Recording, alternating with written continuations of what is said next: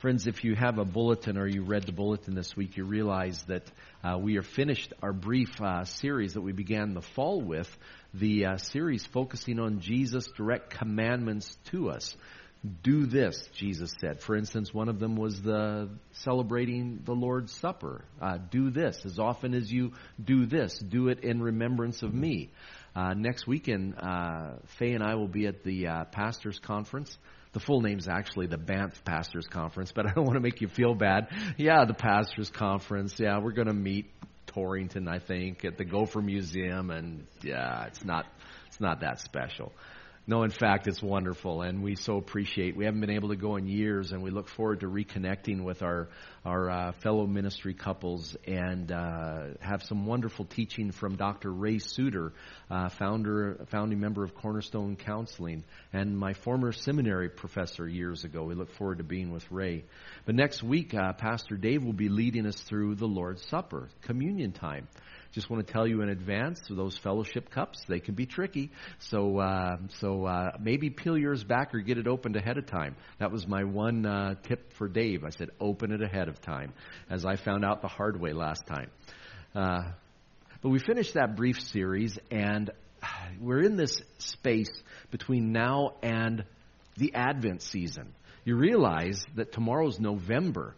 Uh, we got a little jump a day ahead. I, I, I, love to wear the poppy and remember the sacrifice of of uh, the people in armed services and the families who uh, who uh, sacrifice so much in giving up their young people to uh, serve their country. But also, uh, this month is going to fly by. And then the last Sunday of November is the first Sunday of Advent. That's the way the calendar falls this year. But in this space, I wanted to share with you something that I think is important. As you see the graphic before you, the motivating factor is a biblical warning against drift. In the world, we call it mission drift. It's something that is common with individuals and especially organizations, that we can lose sight of our goals what we're about, who we are, and we can go off course. Little by little, we can slowly drift. When I was a young boy growing up uh, in in churches in Oklahoma, of all places, we had a phrase. It's an old-fashioned phrase you don't hear much anymore. It was called backsliding. You didn't want to be a backslider. Backslider. It's an old-fashioned way of saying a person who has drifted in their faith. Now, I always uh, believed and, and believe Scripture is very clear that there is eternal security. We're not talking about losing your salvation, getting it back, losing it. You're saved by grace. You're not kept by good works. You're saved by grace from start to finish. It's all of grace. But Scripture says we can become fruitless individuals, not pleasing our Heavenly Father as Jesus says in the Gospel of John, you have been chosen to bear fruit, to bear much fruit, the fruit of the Spirit, and sharing the good news with the lost, seeing God's kingdom grow. And when that passion, when those goals and direction of our spiritual life take a back seat to the ways and worries of the world, we experience that drift. And I think drifting is a more applicable description of it than backsliding. Because drifting thinks of movement. Something is moving. You never stand still. If you begin to sit still and not grow, just sort of be inert in your spiritual walk, walking with Jesus, culture will move you along. And what direction is our culture moving? Jesus described this present age we live in as a broad road packed with people moving in one direction, and you can get carried along with it. But Jesus says that broad road ends in destruction. It's the way the world is moving. So we want to be vigilant. We want to be alert. We want to be focused on this wonderful salvation that God has given us. And that's what we want to share for a few weeks, looking at different aspects of the wonderful salvation we have. I've taken the name of our series, this brief series I'm calling Such a Great Salvation. I love that turn of phrase found in Scripture. The warning against drift, and speaking of this salvation that you and I experience as believers in Jesus, that passage is shared in the book of Hebrews. Just to set the stage for you, the book of Hebrews is called an occasional letter. It's a letter written in Scripture to Christians from a Jewish background, not Gentile believers, they're Jewish believers, but they're undergoing a season of persecution. And it's so severe that some of them are beginning to consider stepping back from their Christian faith, at least publicly. They are wondering if it's probably better for them Certainly, there'll be less persecution if they just go back to being Jews rather than Christ followers. And this letter is written to say, in no way can we do that. In no way. The warning is explicit at the beginning of Hebrews chapter 2. The first four verses read this way We must pay more careful attention, therefore, to what we have heard so that we do not drift away. For if the message spoken by angels was binding, and every violation and disobedience received its just punishment, how shall we escape if we ignore such a great salvation?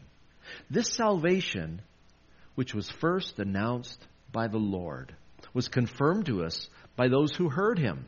God also testified to it by signs, wonders, and various miracles and gifts of the Holy Spirit distributed according to his will. Now, this is one of the first times that the author of the book of Hebrews contrasts Christianity with Judaism, the roots out of which the wild branches of Gentiles grafted in it that Christianity grows out of. We are rooted in God's covenant people of Judaism. I'm not just speaking of succession, but that is the root, the trunk of the tree. That is the beginning of the story of salvation, God bringing it through His people, His chosen people.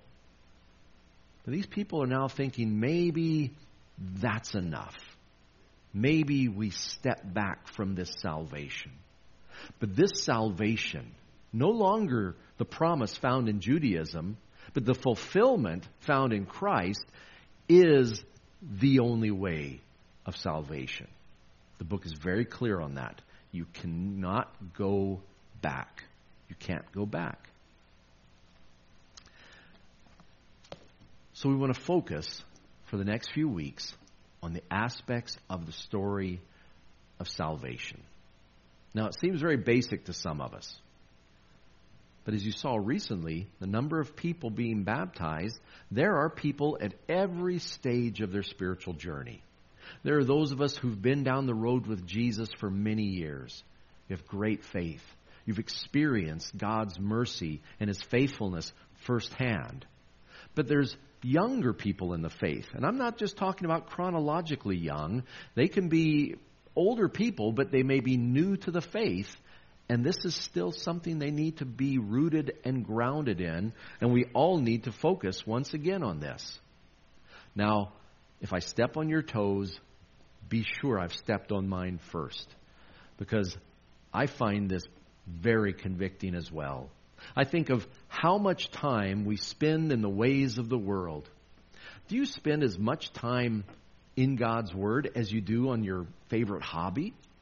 Maybe you're a quilter, and quilting flies by. Hours spent at the quilting frame, but minutes spent in God's Word.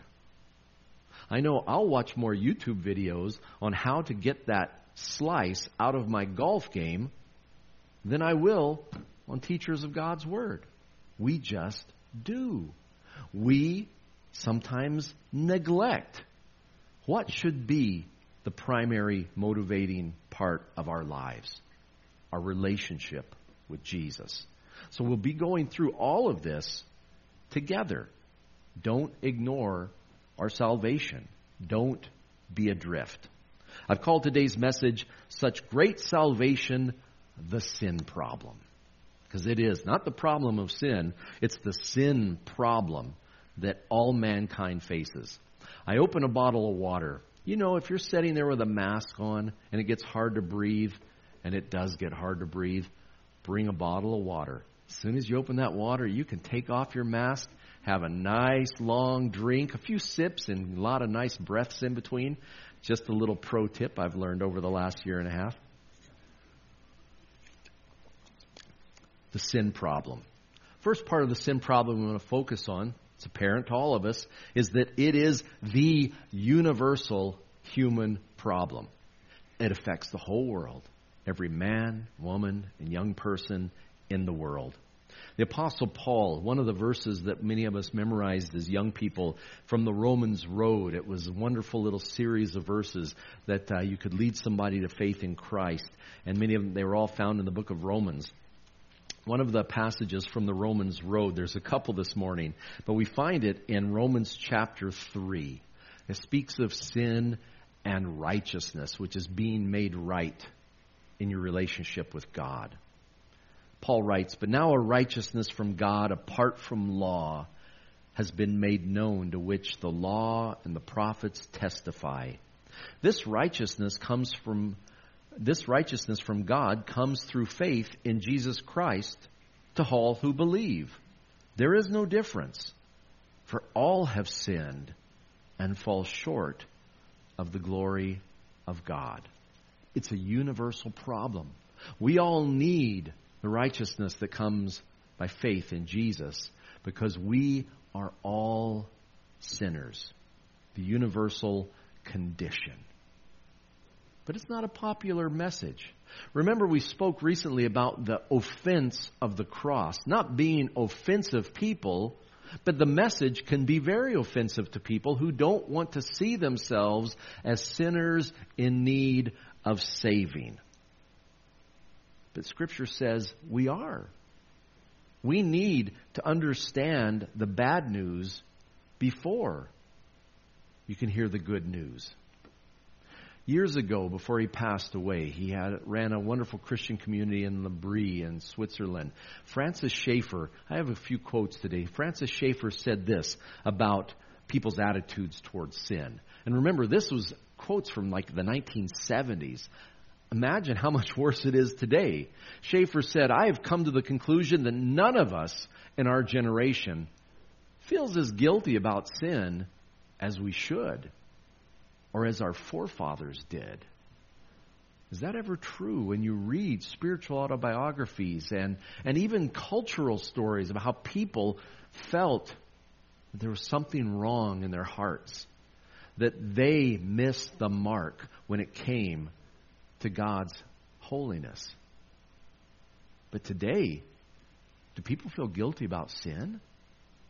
Not only is sin normalized by culture, especially the media, which celebrates endless twisting of truth and goodness, celebrating every form of sin.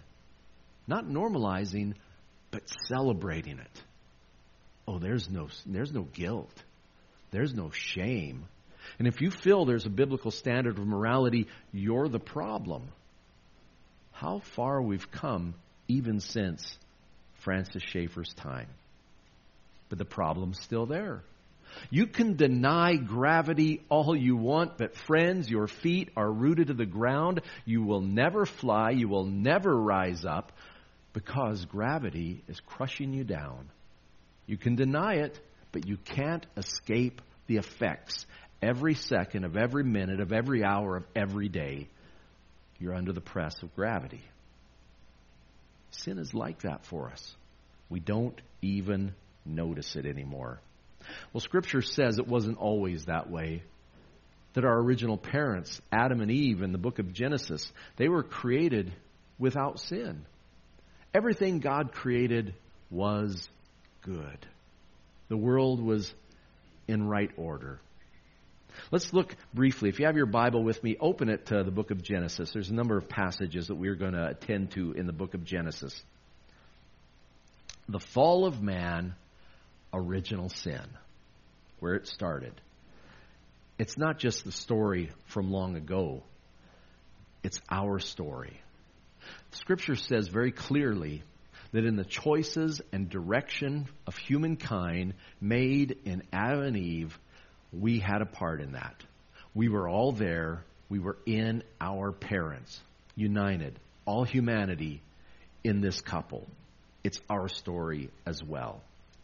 In the fall of man, we see first that mankind, as presented in the book of Genesis, in the creation account that we were not only created because all of these living beings, all these creatures were being created, and we're creatures as well, made by our Creator God, but set apart from them, we were unique because we were created for a relationship with God.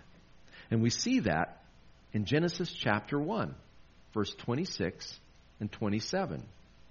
It says, Then God said, because God had already been making lots of living things, then God said, Let us make man in our image, in our likeness, and let them rule over the fish of the sea and the birds of the air, because they were already there, over the livestock, over all the earth, and over all the creatures that move along the ground. That's one thing, but then God continues. God created man in his own image. In the image of God, he created him. Male and female, he created them. Now, the image of God, that phrase has kept theologians and thinkers busy for millennia. But I think it's, among other things, it's obvious that the image of God doesn't speak of us as being divine beings. We are of all things, creaturely. We are part of creation.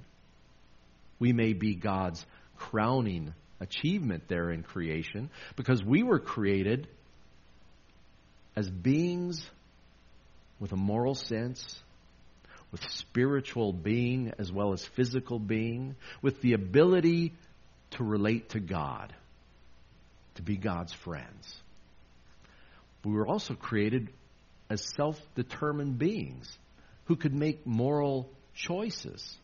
Now, that is a great blessing, but also, as we see in this passage, it can be a great curse as well.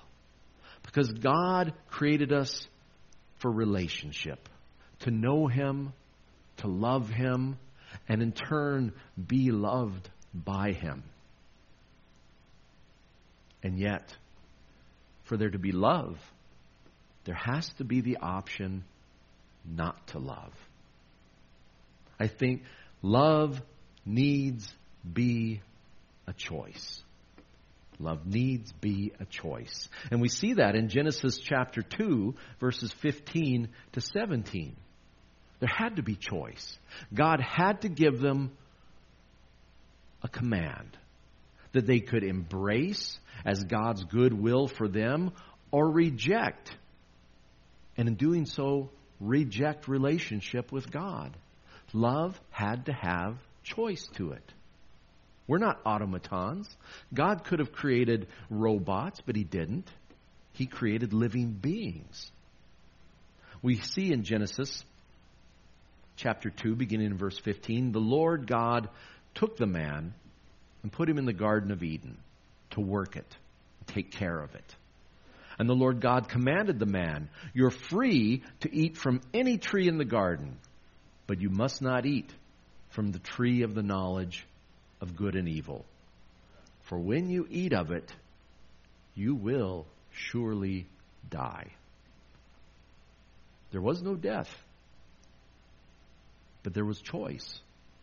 Choose God, and in God is light and love and life. And when you reject God, in whom all life is, what's left? But death. Now, I'm sure Adam and Eve, they probably didn't fully comprehend that. But they soon came to know it firsthand. The tree the knowledge of good and evil. How was that knowledge gained? Did the fruit magically impart knowledge?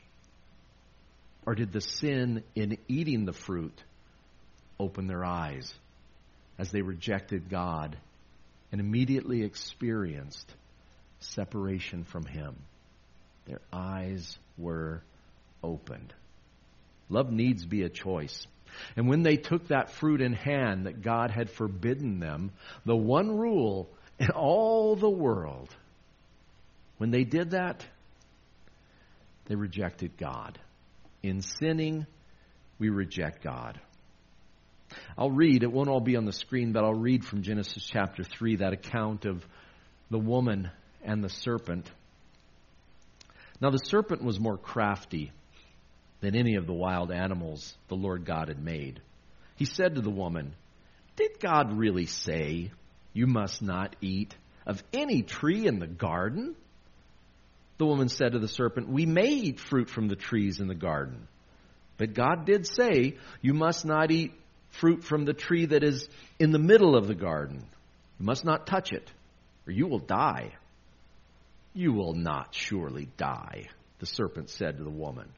For God knows that when you eat of it, your eyes will be opened, and you will be like God, knowing good and evil. Hmm. When the woman saw that the fruit of the tree was good for food and pleasing to the eye, and also desirable for gaining wisdom, she took some and ate it. She also gave some to her husband who was with her, and he ate it. Then the eyes of both of them were opened, and they realized they were naked, so they sewed fig leaves together and made coverings for themselves.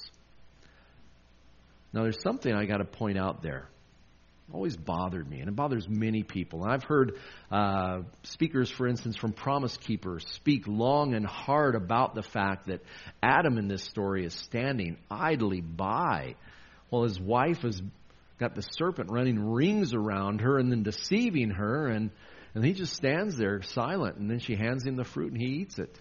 What is wrong with that? Well, what's wrong is that's not what the story says.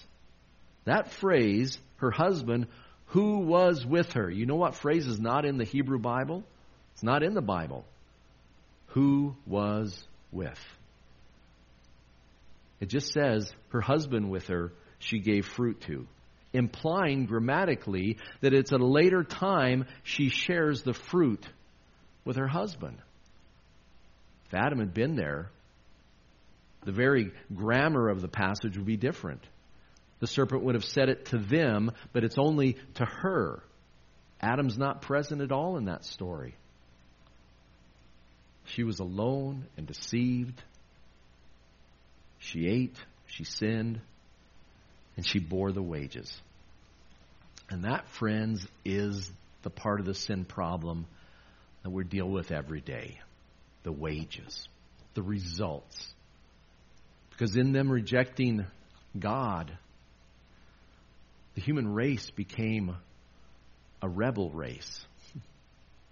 This sinful couple did not bear sinless children. Very soon, we have one brother murdering the other brother because of jealousy. That rejection of God had profound consequences immediately. Scripture refers to that as the wages of sin. The wages of sin. We know what Scripture says. We say, well, it's death. Just as God had promised. If you eat from the tree in the middle of the garden, you will die. But oh, the long lasting consequence unleashed upon mankind. Looking at the wages of sin, let's finish that phrase. The wages of sin, first, the wages of sin is spiritual death. The wages of sin is spiritual death. As we see in Genesis chapter 6, verse 5, the beginning of the story of Noah, we see what a outlaw people mankind has become with hearts spiritually dead and far from God. The wages of sin is spiritual death. The Lord saw how great man's wickedness on the earth had become, and that every inclination of the thoughts of his heart was only evil all the time. It's a long time ago, but it's very familiar. That's the world we still live in. The human heart. Our righteousness, our highest, is like filthy rags in God's sight.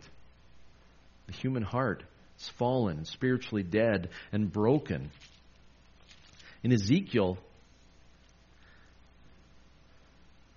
Ezekiel chapter 18, verse 4, God refutes the thought that children spiritually suffer for the parent's sin. Well, there's consequences that affect families. If you've ever been part of a family beset by sin, abuse, addiction, you know a parent's sin can have grave consequences for a child. But you are not punished spiritually for somebody else's sin. God says, no. You all sin. As soon as you can choose, you choose wrongly. Ephesians 18:4 says, "For every living soul belongs to me," God says. "The Father as well as the Son, both alike belong to me." The soul who sins is the one who will die. We all own our own sin. The wages of sin, the spiritual death, that we're spiritually separated from the loving God in whom is light and life for all eternity. It's a choice we make. As soon as we're able to make it, we make it. And we all know firsthand, as we've shared during our prayer time today, that one of the wages of sin is physical death as well. Genesis chapter 3, verse 19, as God is enunciating some of the consequences, we often call them the curses. But these are the results. God is being honest. These are consequences of rejecting God and choosing our own sinful will. And one of those is physical death. Verse 19 of Genesis 3 By the sweat of your brow you will eat your food until you return to the ground. Since from it you were taken, for dust you are, and to dust you will return. Ashes to ashes, dust to dust. This life is like a morning dew, vanishes so quickly, all too quickly for some. But this is one of the hallmarks of a fallen people. We're separated from God spiritually, and we experience physical death as well. The separation of the soul from the body in which it dwells. Not only are the wages of sin spiritual and physical death, but the wages of sin is so far reaching. So far reaching. Psalm chapter 51. Psalm 51, verse 5. The psalmist writes Surely I was sinful at birth, sinful from the time my mother conceived me. That's profound. 1 Corinthians chapter 15, the resurrection chapter, full of so much good news. But once again, before the good news, we have to understand the bad news. 1 Corinthians chapter 15 verse 21 speaks of mankind fallen it says, For since death came through a man, the resurrection of the dead also comes through a man. For as in Adam all die, so in Christ all will be made alive. We're in Adam by birth. Not just birth, Scripture says by conception. We're in Christ through faith. In the book of Corinthians, Paul sees Jesus as the second Adam. The choices made by individuals change the course for the whole race. Our parents, Adam and Eve, and God's solution, in the second Adam in Jesus. Taking the sin problem of all mankind and being the solution to it. For in the Old Testament, we have the problem, the sin problem. And we have God's promise that He was going to answer that problem. And through forming a people, God's chosen people, giving them a covenant, giving them the law. The law couldn't save them, but it could reveal to them that they were sinners, unable to keep the law. All of this needed to happen. The problem, the promise, the preparation before the answer in the person of Christ. And we've experienced that. This far reaching problem. Oh, it's all around us, sin. You can't escape it. As the Prince of Preachers, Charles Haddon Spurgeon, said concerning sin and the world around us. As the salt flavors every drop in the Atlantic, so does sin affect every atom of our nature. It is so sadly there, so abundantly there, that if you cannot detect it, you are deceived. It's the problem we all face today. The world needs Jesus as never before. There's more souls headed for a godless eternity in the world today upon 7 billion people than any time in human history. The sin problem is greater than it has ever been before. We've been talking about the wages of sin. The wages of sin, my final point, are earned.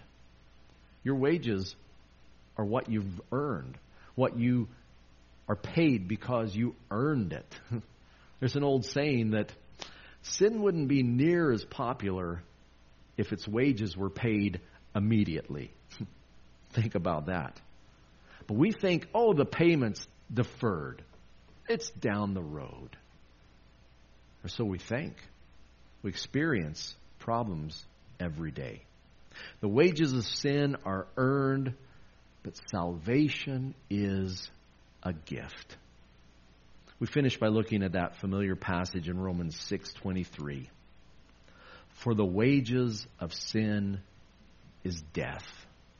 But the gift of God is eternal life in Christ Jesus our Lord. Jesus is the answer to the problem of sin. And in the weeks ahead, as we celebrate and focus on and seek not to drift from our great salvation. We're going to look at that. When we come back from the pastor's conference, Pastor Dave will share communion and a message next week.